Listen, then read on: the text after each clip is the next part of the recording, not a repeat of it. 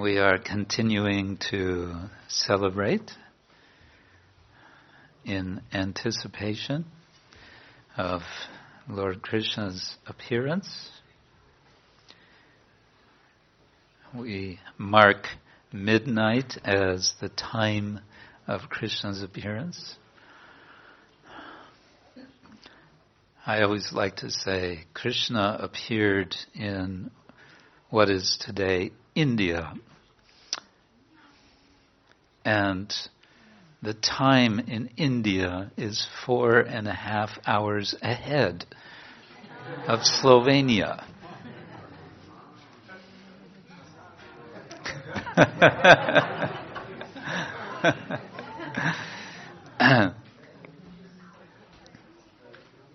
but it does raise an interesting question about Krishna's appearance because on the other side we don't want to we don't want to limit Krishna in quite that way to say that well yes and no. He appeared in what we now call India. And then again more broadly he appeared in this world. He appeared we can say, on this planet. And more broadly than that, we can say he appeared in this universe. And we, we use this expression in English, appear. And in English language, the word appear has a sort of a double sense. Um, I might, for example, although I won't, don't worry, I, uh, I might appear on the stage when the drama is being performed. I won't, don't worry. but I might appear on the stage. So, in that case, then I'm you can say actually there. But there's another sense of appear, and that is, it is only apparent. It only seems like. It's only an appearance. It's an image. It's something not substantial. Hmm. So when we say Krishna appears, it's not like that. It's more, it's not just that Krishna is appearing like on a stage, although sometimes that example is also given, but it's more like he is the actual reality and everything else sort of fades into the background and we realize, oh, so this is reality. As we read this morning, Satya Vratam, Satya Param, Tri Satyam, Satyasya Yonim, Nihitam Cha Satye. Krishna is truth in so many, so many ways. He's absolute truth, no doubt. He's also the original relative truth uh, because he is uh, the source of all relations. Um, and indeed, that's what he shows, especially in Vrindavan, is his relationships with others. Um, so Krishna is appearing, but we have to keep in mind what this means, appearing. Sometimes the word in, the, in Sanskrit, the word avatara is used. Um, the word avatar became quite well known here in Slovenia. How many years ago was that film? 2008? Was it 2008, that film? 2010.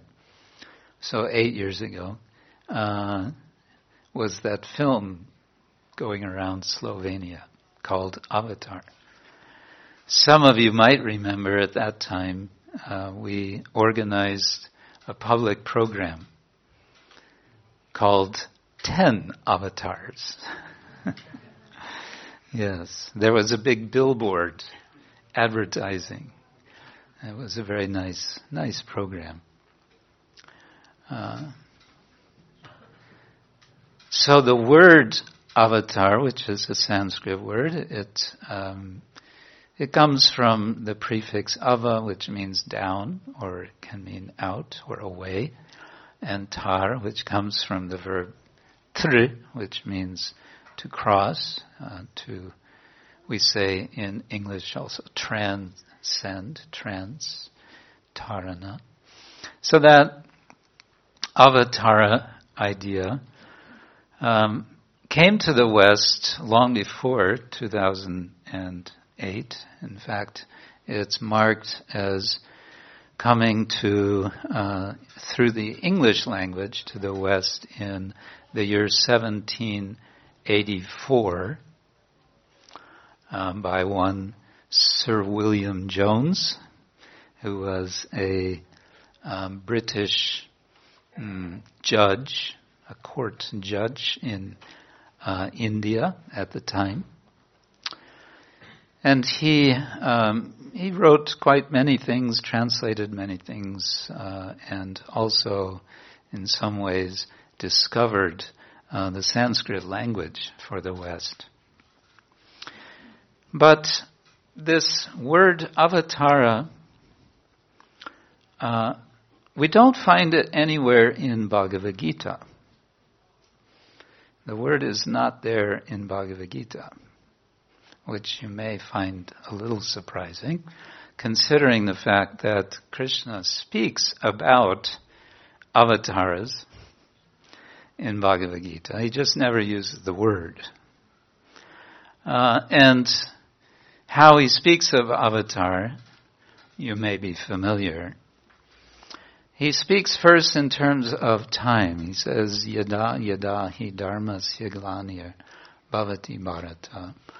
Um, what is it? Abhutanam adharmasya tadatmanam srijamyaham. Yada, when, and then tada, then. When? When there's dharmasya glani, when there is uh, uh, a kind of fading away, a kind of um, crumbling, a crumbling of Dharma. Krishna comes at that time. At that time I come. But he's a little bit, we may say, unfortunately, he's not very specific there in a sense because he says yada yada yada. So when, how do we know what is that time when Krishna is going to come? Whenever, he says, whenever there is a, a degradation, a loss, a confusion of Dharma, at that time I come. Well, that's now, isn't it? So, Krishna, where are you? Where are you? Hmm. So Krishna is telling about his coming and he's giving some, some vague idea of time. And he's also saying something about his purpose. And this is interesting because it's different from all of us. When we appear in this world, if we want to put it that way. We've all appeared. Uh, then question may well be there for ourselves, as especially as we're growing up. We may ask ourselves, "What is my purpose? What am I doing here?" Did you ever have that question in your mind? No. Who said no? no, we all have that question. We all remember. I remember when I was young. When I was young, I was thinking, what am I doing here? And why is it that these two, my parents, how did it happen that they're my parents and not the next door neighbors? How come I'm not brothers, you know, with the next door neighbors, whatever? You had questions like that? Yeah. What, what are we doing? Krishna doesn't have that question. he knows his purpose. Uh, Abhyutanam sadatmanam srijam yaham. He appears at that time uh, when when things are not going well, when things are confused, and more specifically when there is trouble in human society in terms of what is called Dharma.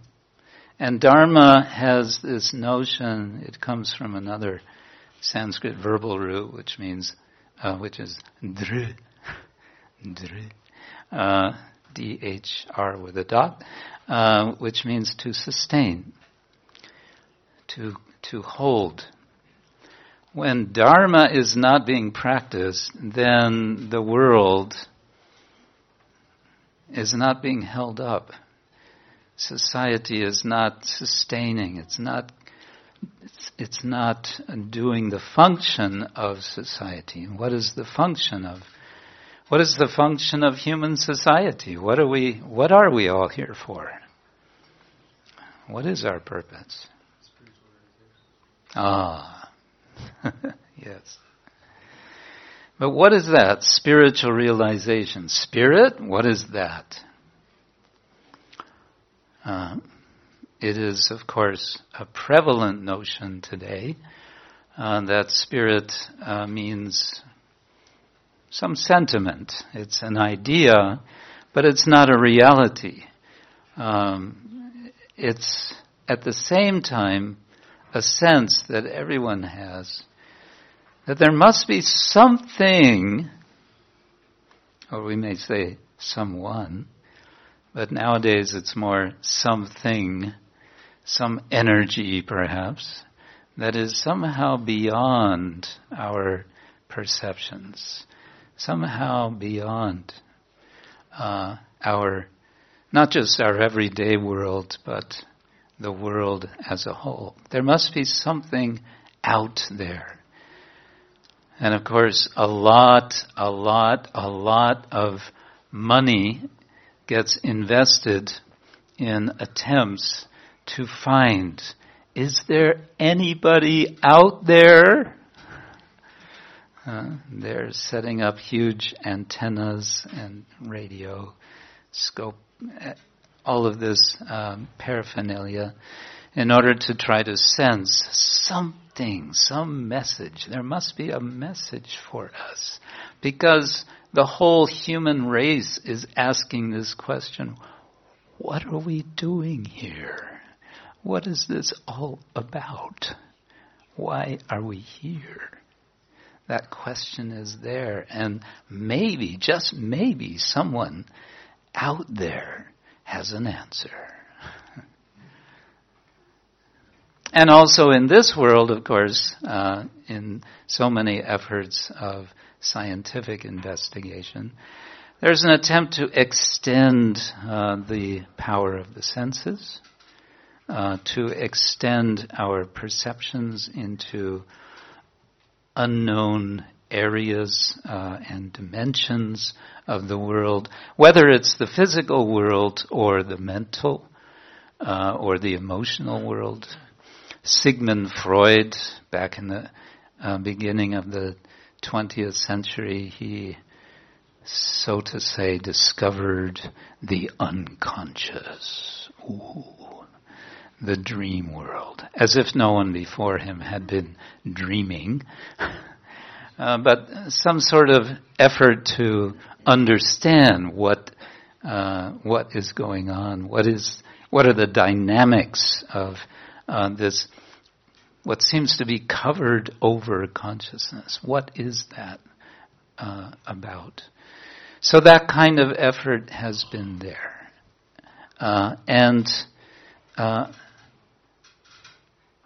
we see it also within uh, religious traditions, or we could say um, uh, tribal traditions. Shamanism, for example, is an effort um, to connect with something or someone uh, going through, penetrating, you can say, through uh, the everyday world to a kind of perception of a reality that's beyond this world.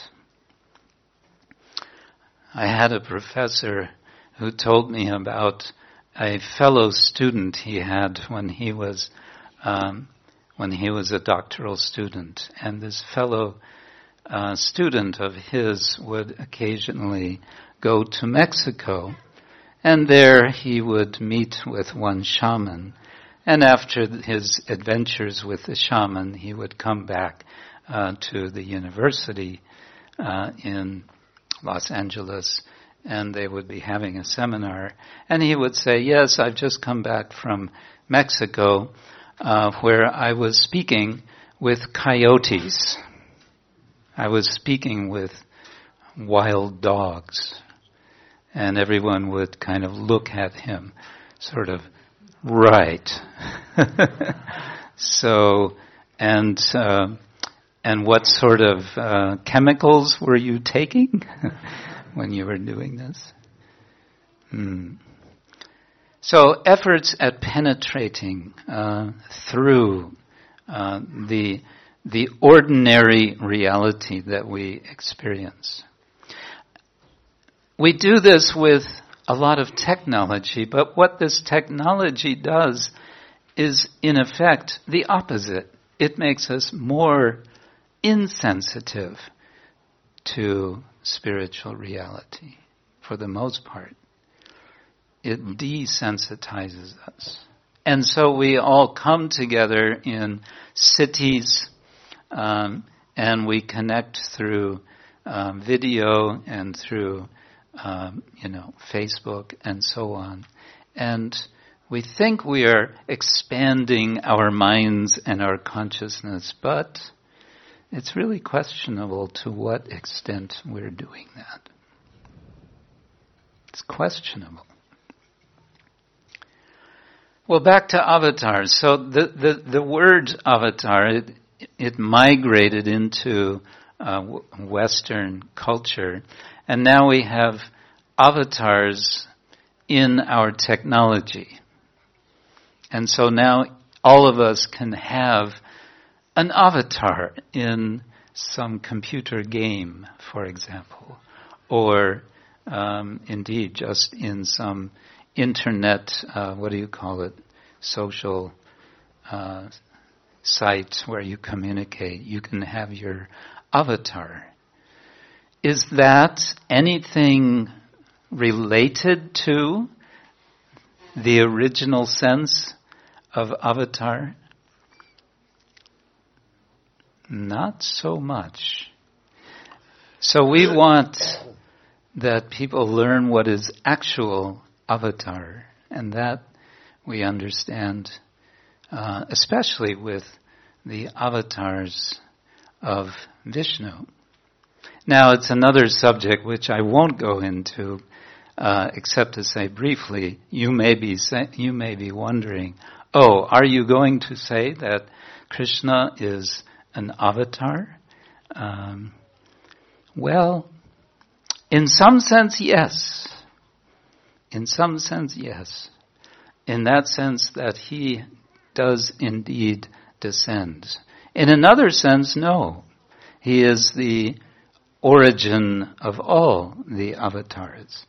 As we uh, mentioned this morning, uh, we may speak of um, polymorphic monotheism, excuse the expression, uh, but it's um, a way of understanding there are so many ways that the Lord can appear.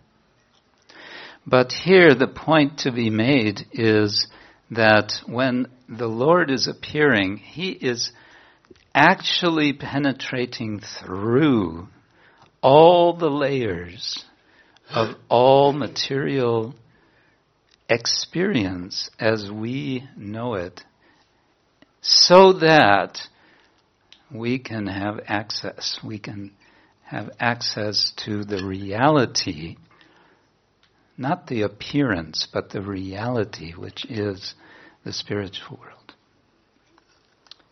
So, Ramadi Murti Shukala Niyamena Tishtan Nanavatar Makarot Bhuvaneshu Kintu Krishna Swayam Samabhavat Parama Pumanyo Govindam Adi Purusham Tamaham Bhajami. The Lord is appearing in so many forms, beginning with Rama, Rama Adi, Rama Adi Murti Shukala Niyama. Uh, he appears in all these different forms. Kintu, but Krishna Swayam Samabhavat Parama Pumanyo. Krishna Swayam, Krishna himself is appearing.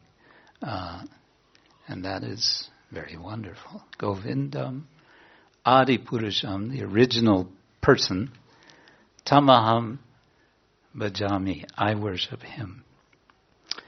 So on this day, we uh, celebrate, we worship Krishna's appearance with an understanding that Krishna, Krishna's real, the reality which is Krishna, it's a, it's a different reality. It's it's the real reality.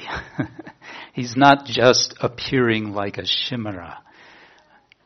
Not like us when we appear in this world. Uh, and his appearance for us to experience, uh, to realize ourselves, that is what we celebrate.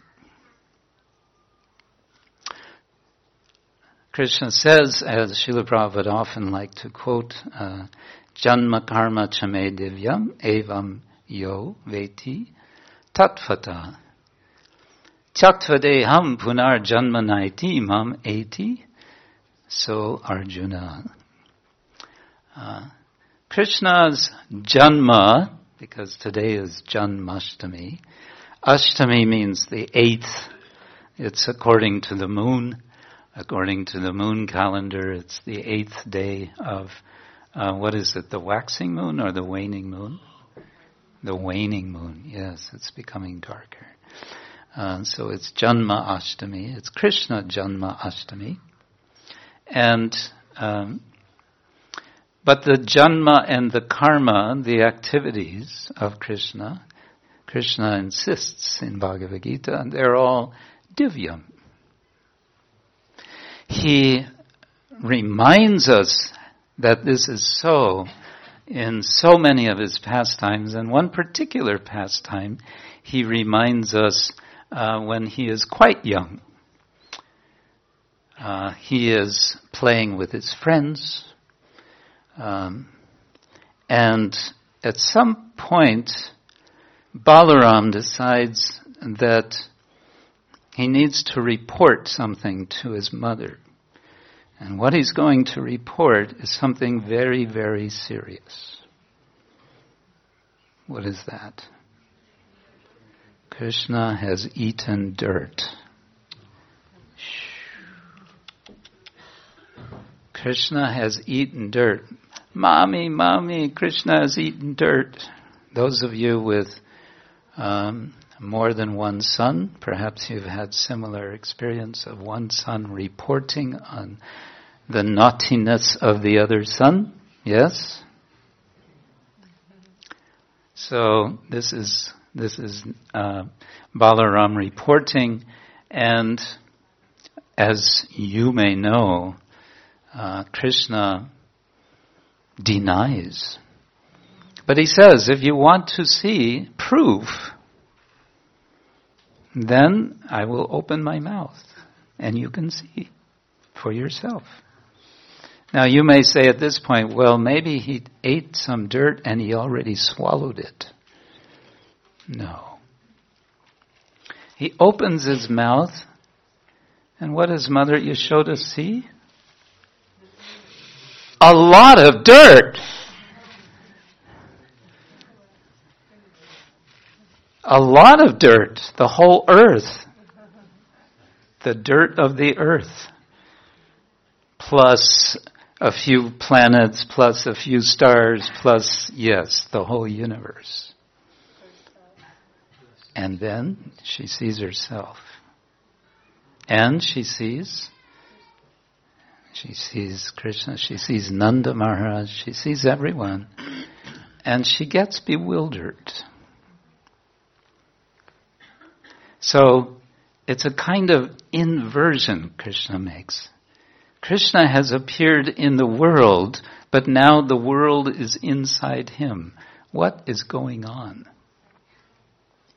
Are we all inside Krishna as we sit here? Hmm? Yes? No?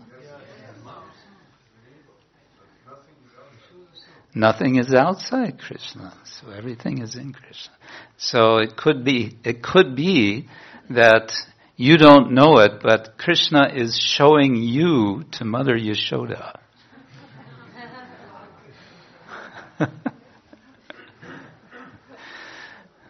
My point is, what is actually going on?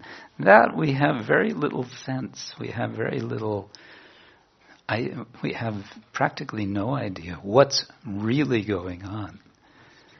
What is going on in the spiritual world? Nava Rasa. Uh, there is ever fresh uh, pastime. That is what is going on. And Krishna comes to invite us to come and join him in that ever fresh pastime. Janma karma chame divyam evam yoveti tatvata. One who understands Krishna's, the transcendental nature of his appearance and activities does not have to come back, does not have to stay in, does not have to return to this place, uh, which is a place of covering, it's a place of, let's face it, it's a place of misery. Instead, we can, Krishna says, Mam eti, you come to me. That is Krishna's promise. So Krishna says, "Yada yada hi dharmasya." I come, I come in order to correct, to revive dharma. For what purpose? So that we can realize what is our purpose. Our purpose is to be with Krishna and to serve Krishna and to please Krishna. We have a great future. We have a bright future. Yeah. So I'll stop there and we will continue with further discussion. Mm. Mm. Are you? Did I uh, put you to sleep? No, no, no. I, it's, uh, okay. It's the Harinam that put me to sleep. Hare Krishna. All right. I'll wake up now. Good. Shri Krishna Janmashtami ki.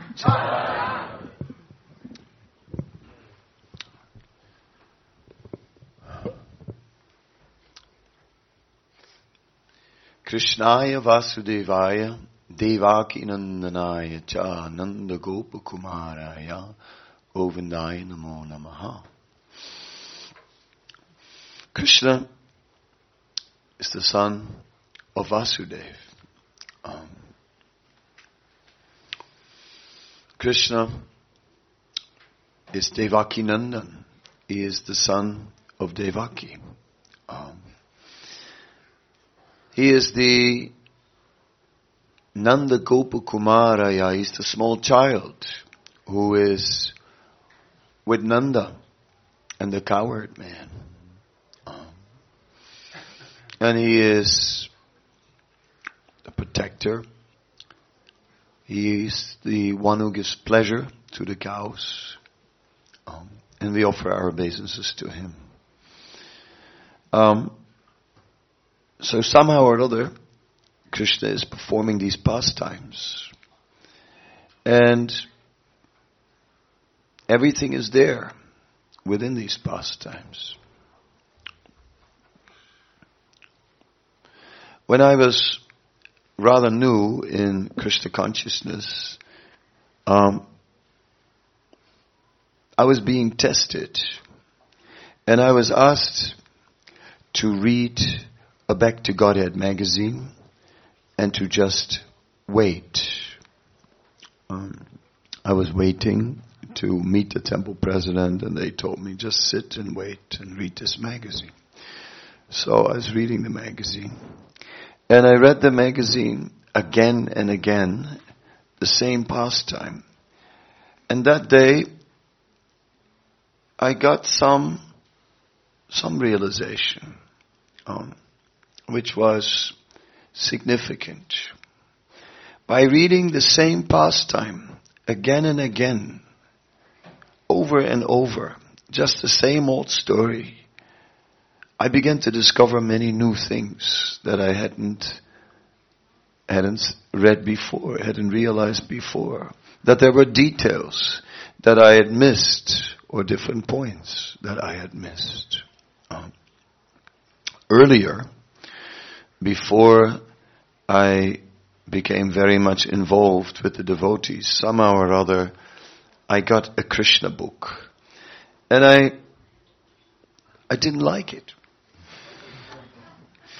And the reason was, is, first of all, there was Krishna. He was meeting various demons. And usually quite early in the story, he was already killing the demon. And there was hardly any competition. It was like sort of one, two, three, demon dead. Uh, next demon. And I was thinking, what kind of book is this? You know, there is no plot in the book. You know, I mean, I sort of was used to books where you're reading the book and you cannot wait any longer and you have to look at the last page. You know, who's gonna win? Krishna or the demon kind of thing. But no, Krishna was always winning all the time. And I was just really missing the plot, you know, yeah, the tension. Um, so I felt, nah, this, this book is unreadable. unreadable. I can't read this.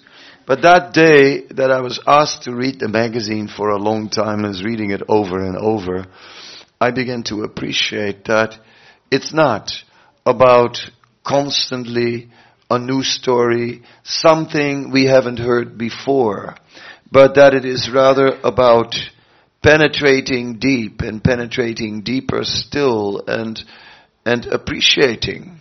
Um, and so we see that our acharyas are meditating on the detail. Uh, in English, they sometimes say, the devil is in the detail, but today we will say the Supreme Lord is manifesting himself in the detail. Uh, it is, there are so many wonderful details to consider. Um, yes, we, we heard Krishna's appearance, and of course, Krishna's appearance happens once in a day of Brahma. It is very rare. Krishna is not an avatar.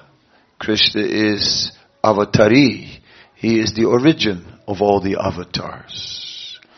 And yeah, Krishna appeared, but then again, he was there all along anyway. Uh, he is he is always present. Everything is within him. He is where there, when is there a question that Krishna is, is not manifest?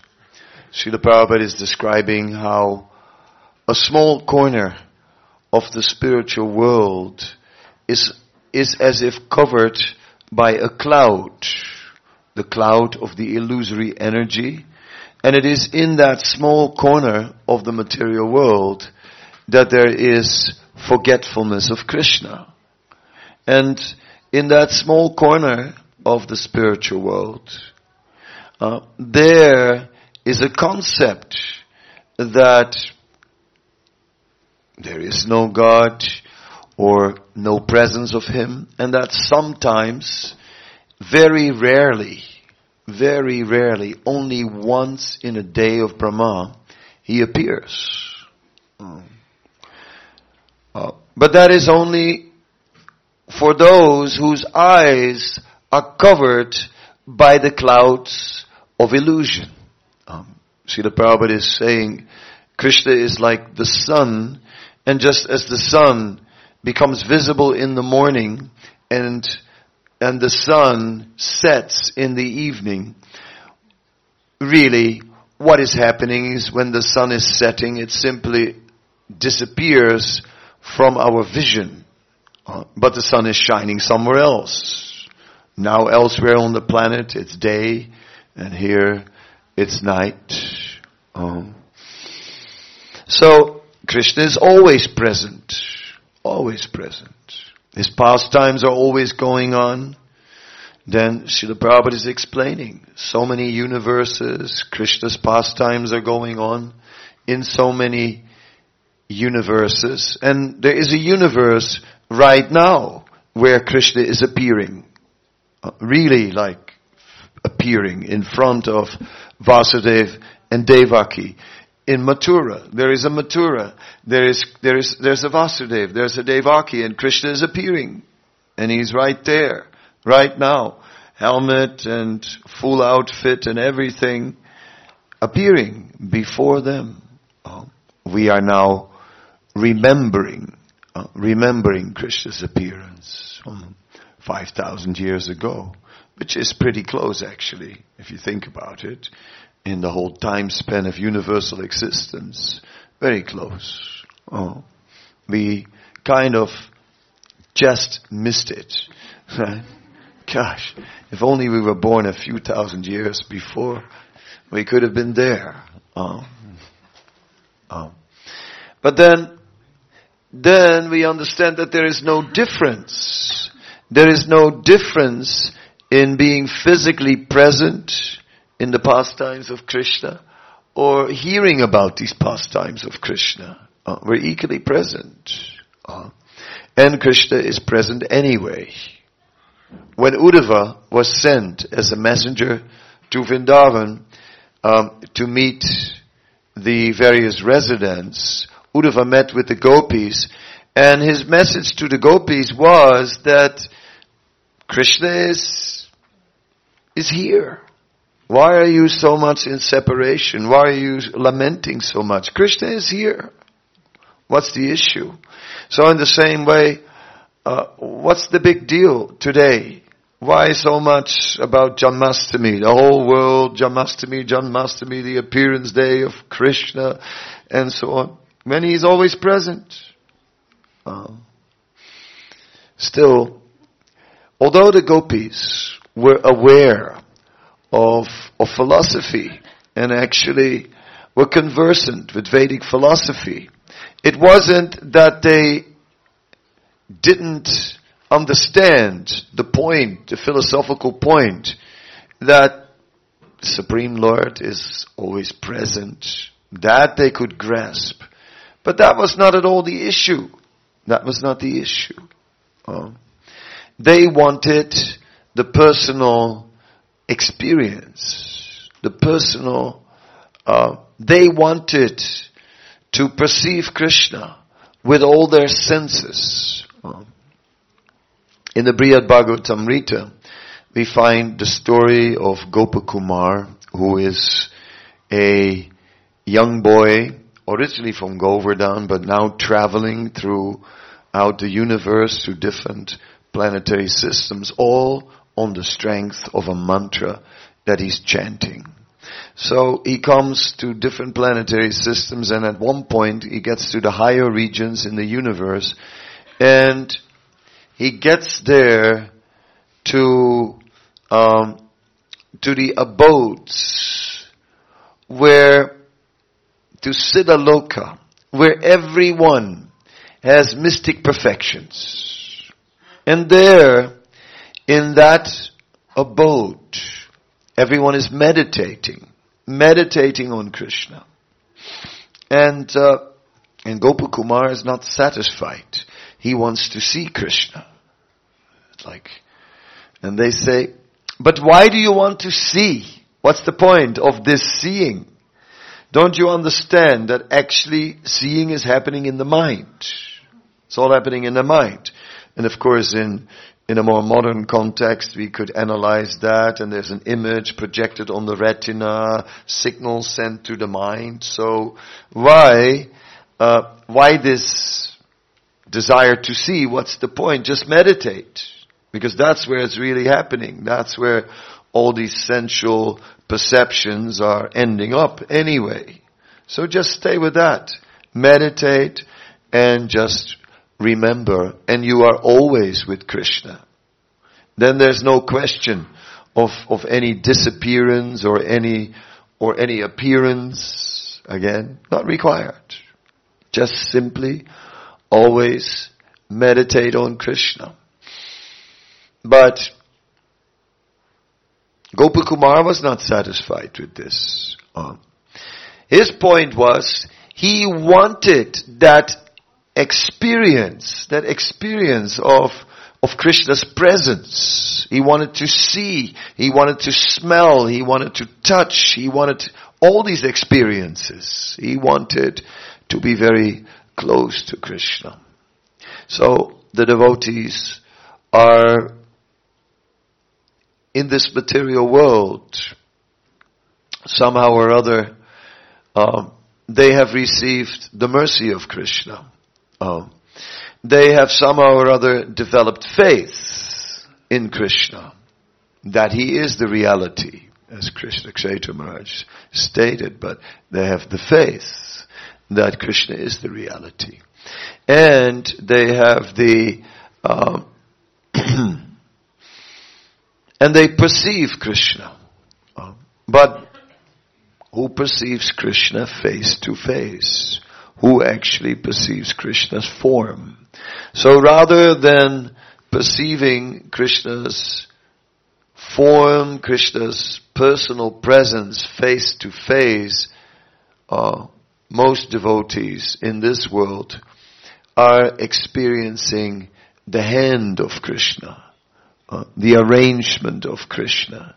They see how Krishna is behind everything and how Krishna is present. Um, and in this way, our faith is being nourished and sustained. Um, who has not experienced that when they uh, discussed some topic and uh, and had a particular uh, a particular thought about Krishna, and then they just randomly open a Bhagavatam and there it is.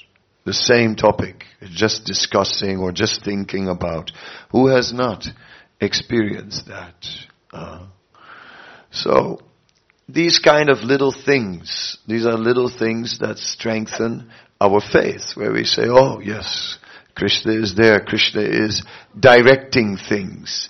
He is the invisible director who is basically there behind whatever happens on this stage in the material world and he's all along watching everything and he is making arrangements, arrangements for us. He's, he is making arrangements for us to uh, receive knowledge, to receive inspiration and strength, to and, and gradually, uh, gradually, he is bringing us to the point where we begin to perceive him more and more. Uh, but in the beginning, that perception is within the mind. Uh, we hear about him and then within the mind we can perceive.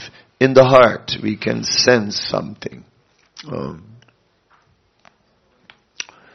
so gradually then a desire awakens to see Krishna. Um, although we are now here 5,000 years ago, or 5,000 years after the, the pastimes of Krishna's appearance. Um, still, um, by entering into these pastimes and by uh, remembering um, how uh, how Krishna um, how Krishna became a child, how Krishna then, um, as a child, was uh, completely dependent. Um, how Krishna was completely dependent, and how he would uh, somehow or other need the protection, uh, need the protection of his parents. Uh, with the children, we went just now. I did a little thing with the children, and we went over the Putana pastime in great detail. And one of the things which took a while for the kids to get is what happened after uh, Putana was uh, was killed. Where was Krishna? He was sitting on top of Putana, and then uh, Mother Yasoda and the other elderly gopis they quickly took Krishna off that enormous dead body of Putana, and then I asked the kids, what did they do then? And took him a while, but there was one said like, yeah, um, they gave him a bath, uh, a bath with cow urine, and they were brushing him with the tail of the calf and, and all these things. Uh, um, so yes, we remember Krishna more and more, more detail, and in this way, uh, everything changes. When the gopis were in separation from Krishna, they had a desire to see Krishna. They were not satisfied with the philosophy that Krishna is all pervading. But um, they spent their time remembering Krishna, going over everything Krishna had done, all his pastimes, all his activities. They were remembering. And by remembering all these pastimes, uh, their feelings of separation became uh, alleviated and they became uh, ecstatic. Um, they, there were so many amazing, amazing details, uh, so many amazing details there, and they were just uh, becoming more and more attracted to Krishna. So today we are celebrating the appearance of Krishna, uh, the Supreme Personality of Godhead. And one might, someone might challenge and say, uh, what proof is there that Krishna is the Supreme Personality of Godhead, that He is God? What proof is there? And one could approach it from uh, various uh, angles. Um, I would approach it from the angle that let's just look at Krishna. Let's just see. Uh,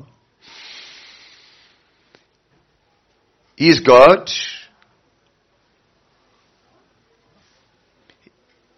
And yet, He is, so as, as being God, it's expected that he would be uh, omniscient, uh, all-knowing, that he would be all-pervading.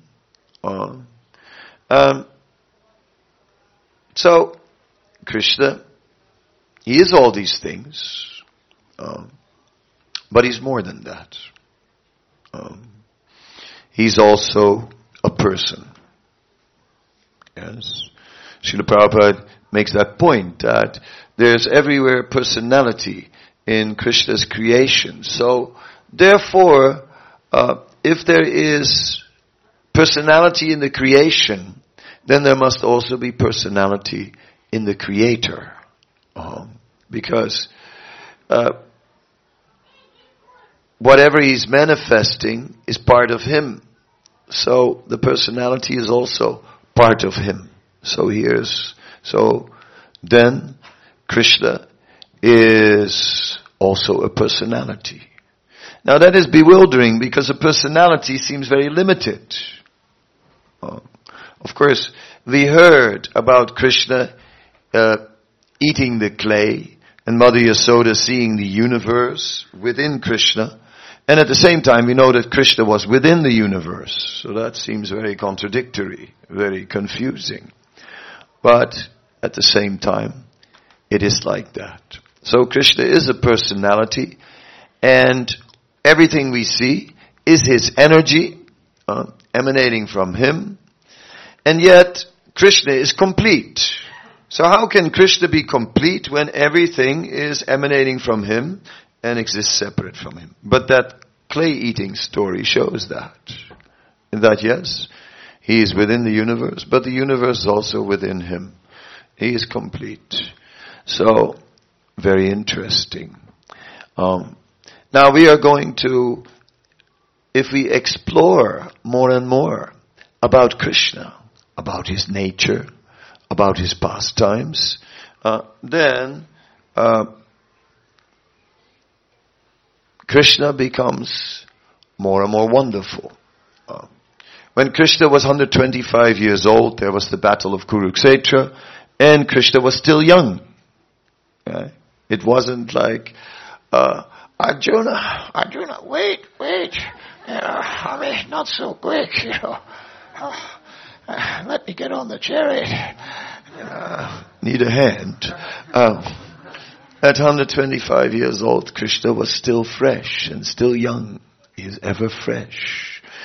Krishna, uh, when Krishna, uh, one pastime that I particularly uh, like is the pastime where uh, Krishna provided unlimited cloth uh, for Draupadi, uh, and while Dusasana was trying to pull off the sari.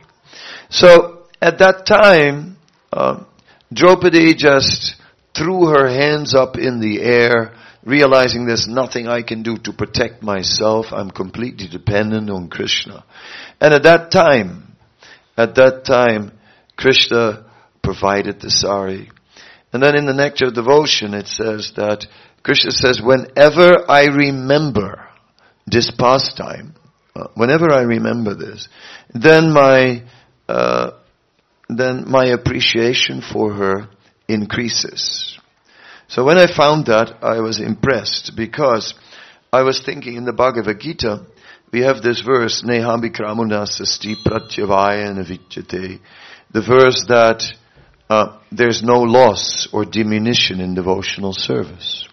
So that verse sort of uh, has often been compared to the, the spiritual bank balance. Everything we do in devotional service goes into our spiritual bank balance.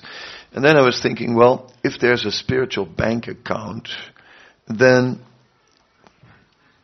where is the interest? You know, there's a bank account, there must be interest, isn't it? I'm a, a, a, you know, being Dutch, you start to think about interest. I was just going to say. I know, I, that's right. I saw it in your eyes. I saw it. So I was thinking, where's the interest, you know? And then, uh, then when I read that particular pastimes, then I realized I had found it, Eureka and all that. I had found the interest. Uh, yes, because Krishna said, whenever I remember how Draupadi at that time surrendered unto me, my appreciation for her increased. So my question to you, what is the interest percentage? Professor Kshetra.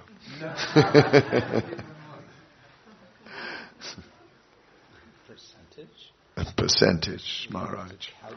We definitely interest you have to calculate. It's about percentage, Maharaj. it's like, you know.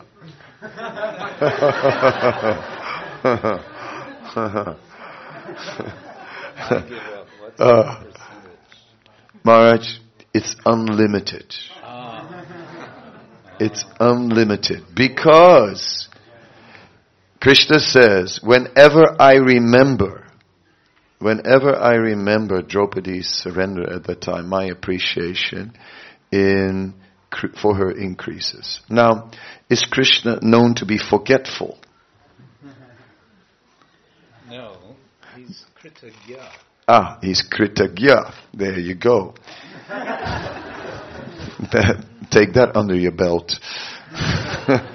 Krishna, he knows the benefit of everything. Uh, he knows the result of everything. Krishna is not forgetful. So, therefore, Krishna, whenever he remembers, he always remembers. My appreciation for her, for that surrender increases. So it's increasing eternally.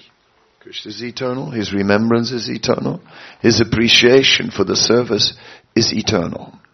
Now when I hear descriptions like this about Supreme Personality of Godhead, I find that uh, I have, yeah, I find that uh, deeply convincing.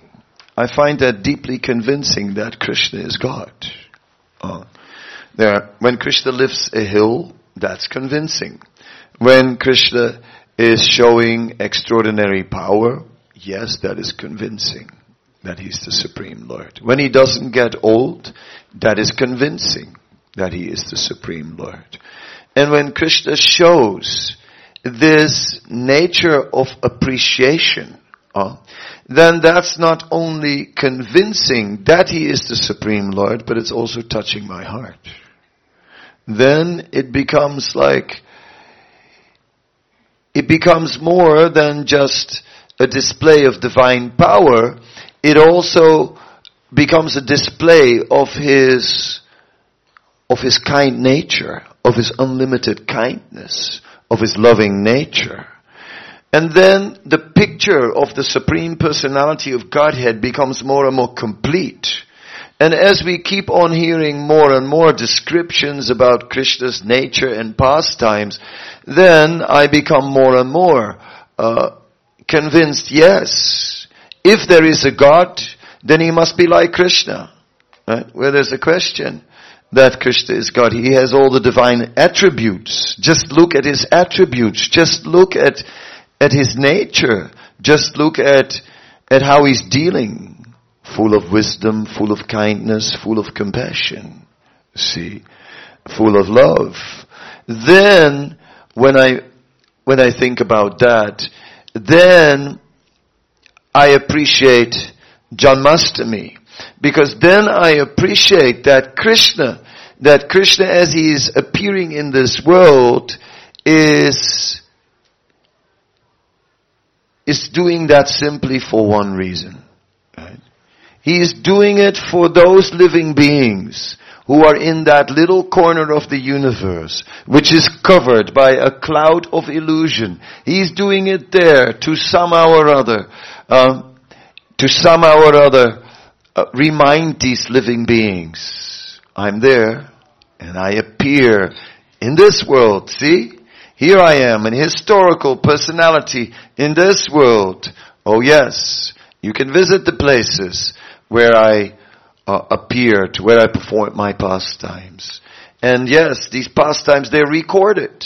Recorded in scriptures. You can read, you can hear, you can find out about them. Uh, ah yes, Krishna appeared. And he makes himself visible to us who otherwise cannot see him, cannot appreciate him. And within that, within that fact, that Krishna does so, that he appears, I can see his, his unlimited kindness. And seeing that unlimited kindness, that purchases me. Uh, seeing that, looking at the heart of the Supreme Lord, then I'll say yes. Yes. I will not only, only learn about Krishna's qualities, but now I'm also learning to love them. And I'm learning, and in the heart awakens some love for Krishna. Um, and in that way, and then I can see all these, these amazing qualities as being part of his uh, amazing nature. Um, yeah, I was contemplating on the heavens that are being offered in various traditions in the world. And in some, you get a little harp and a trump and another, or a trumpet, and that's it forever. plunk, plunk, plunk.